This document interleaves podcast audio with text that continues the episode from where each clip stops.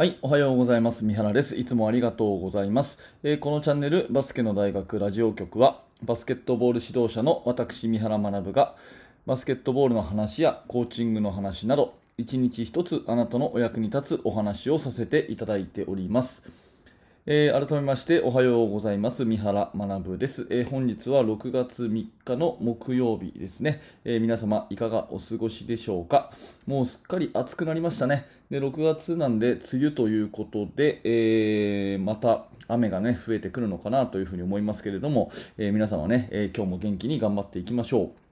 えー今日のテーマは何かっていうと B リーグファイナルもの学びと噛んじゃいましたね。B リーグファイナルの学びということで、えー先日おとといですね、えー B リーグの頂上決戦、まあ、第3戦ということで勝った方が、えーチャンピオンという試合がえーありました。千葉ジェッツ対宇都宮ブレックスですね、えー私はその試合をですね、まあ、テレビではありましたけれども、えーじっくり見まして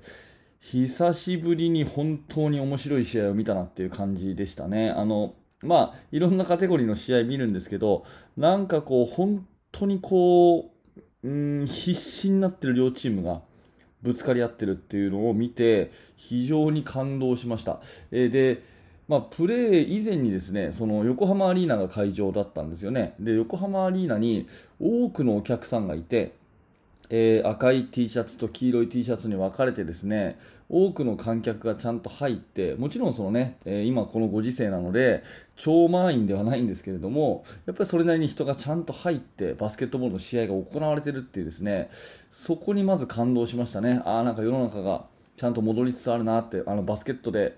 えーみんなが元気になるそういう日が来てるなっていうそういう感じでですね昔のその無観客とかね、えー大会ができなかった去年は B リーグもファイナルでやってませんから大会ができなかったって時から比べるとですねもうここまで、えー復活してきたっていう感じはすごく感動しましたね。えーで今日のね、まあ、本題っていうかその B リーグの試合をま見て、えーバスケットボール指導者としての学びっていうことでですねうんと、まあ、いつものように3つ話をしたいんですが、え1つはですねやっぱりインサイドが大事だやっぱりインサイドは大事だっていう話ですね。これが1つ。で2つ目はやっぱりハーフコートの攻防が大事だ。ハーフコートの攻防が大事だということ。そして最後はやっぱり最後は1対1だと。やっぱり結局は1対1だというね、えインサイドが大事ハーフコートが大事1対1が大事っていうこの、え3つ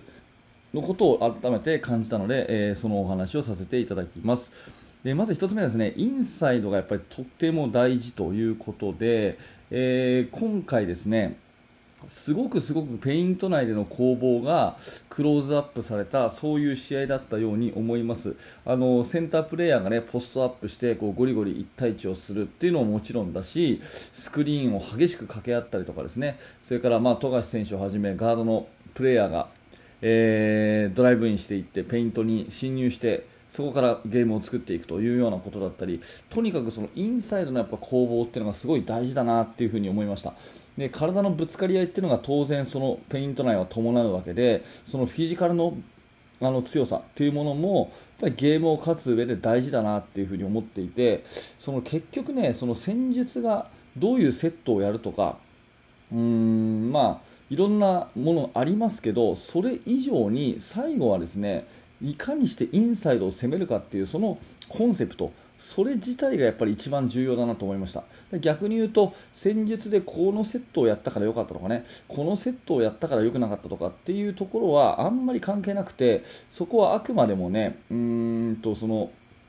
なていうのかな模様替えみたいなもんで部屋の模様替えみたいなもんでその建物の土台っていうのはやっぱりインサイドをとにかく攻めると。いうのがバスケットの基本だっていうところは改めて感じましたね。あのテレビ越しにもでもありますけどその選手と選手のね、えーぶつかり合いのバチっていう音がこう生で聞こえてきそうなそういう激しいですね、えー攻防がテレビを通じて見られたのがすごく面白かったなと思います。でちなみに第1戦、第2戦もまあ見たんですけども1戦目、2戦目もどっちがその千葉が勝った、えーそして、えーブレックスが勝ったっていう試合はですねどちらも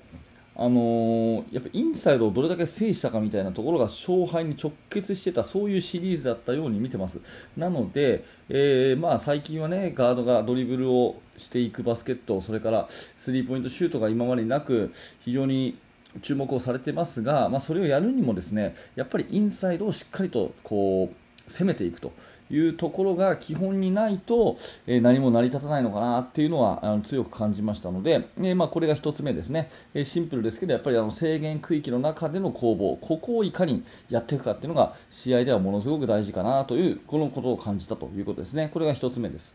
で2つ目は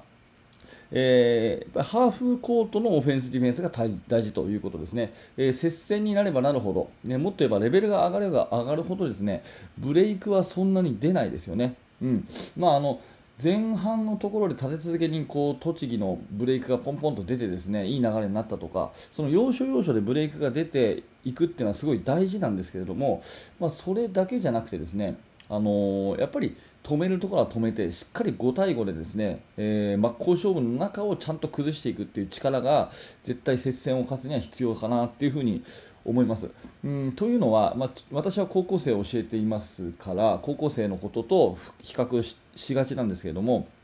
高校生とか中学生とかってもう何でもかんでも早く行きたがるじゃないですか、ガチャガチャガチャガチャっていうかね、えー、とにかくボール持ったら走ると、で全部こうなんかこの流れのスピードの流れの中でシュートまで行ききっちゃうと。でしっかり止めるっていうことをあんまりしないっていうのがなんか良しとされてるみたいな風潮があるのかなと思っていて。で僕はそれがあんまり好きじゃなくてねえーと、2対1とかだったらやっぱりブレイクは行くんだけれどももうディフェンスがちゃんと戻ってるような状況だったらしっかり味方を利用してね、えー、ハーフコートオフェンスで、まあ、24秒をしっかり使って、えー、攻めていくとでそれこそさっき言ったようにインサイドをちゃんとまずチームで攻めていくということが大事かなと思ってますので、えー、とにかくそのガチャガチャガチャガチャ走るだけっていうのはミスを増やすだけで効率が良くないと。いうのは改めて思いましただから、えーとまあ、誤解を承知で言えばですね、まあ、あのぐらいのレベルになると本当に速攻をあえて出さないですよね、うん、変な速攻とか出さない。うん、で、えー、ディフェンスからスティールしてこういけるって時はやっぱ行きますけどそうじゃない時はちゃんとですねポイントガードがゲームをコントロールしてでセンターがしっかりと中心になってですねガードとセンターで、えー、オフェンスを組み立てますよね。でディフェンスはそれに対してちゃんと、えー、あのスクリーンに対しての守りとか1対1の守りとかそういうのをきちっとやっていてやっぱり見てて面白いのはそういうハーフコートオフェンスがきちっとしている試合かなというふに思いました。なので接戦になればなるほど相手が強くなればなるほどやっぱりそのハーフコートの重要性っていうのが増してくるなというこれが気づきの2つ目です。はい、で最後ですね、えー、と3つ目。これはもう今まで言ったこととつながるんですが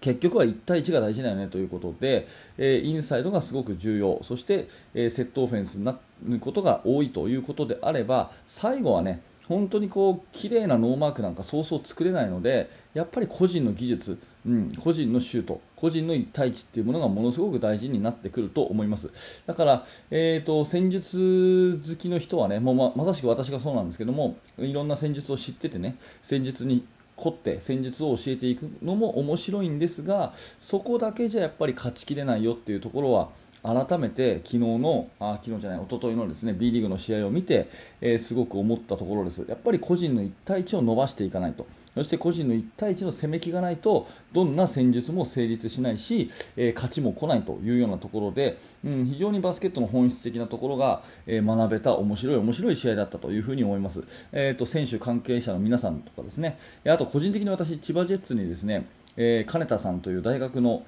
えーと、先輩があのスタッフにいらっしゃったので、えー、個人的にはジェッツを応援してたんですけれども、えー、本当金田さんをはじめですねチーム関係者の皆さん、選手の皆さん、ね、B リーグ関係者の皆さん本当にですね、えー、いい試合をありがとうございましたというふうにお礼を述べさせていただいて、えー、今日の話としたいと思います、えー、今日のテーマはですね B リーグファイナルからの学びということで、えー、結局競ったらインサイドが絶対大事。そしてハーフコートオフェンスの攻防が多くなる。で最終的には1対1なので個人能力を伸ばしましょうというそんなお話です。はい、ありがとうございました。えっ、ー、と、このチャンネルはいつもこんな感じで毎朝7時バスケットボールの話をお届けしております。えー、ちょっとでも面白かった、興味が持てたという方がいらっしゃったら大変嬉しく思います。えー、チャンネル登録または高評価のボタンよろしくお願いします。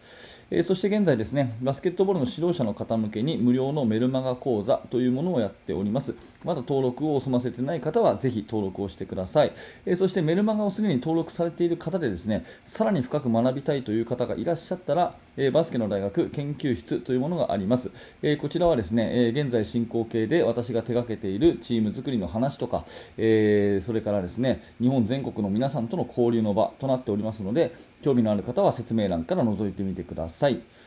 はい、え、本日も最後までありがとうございました。三原学でした。それではまた。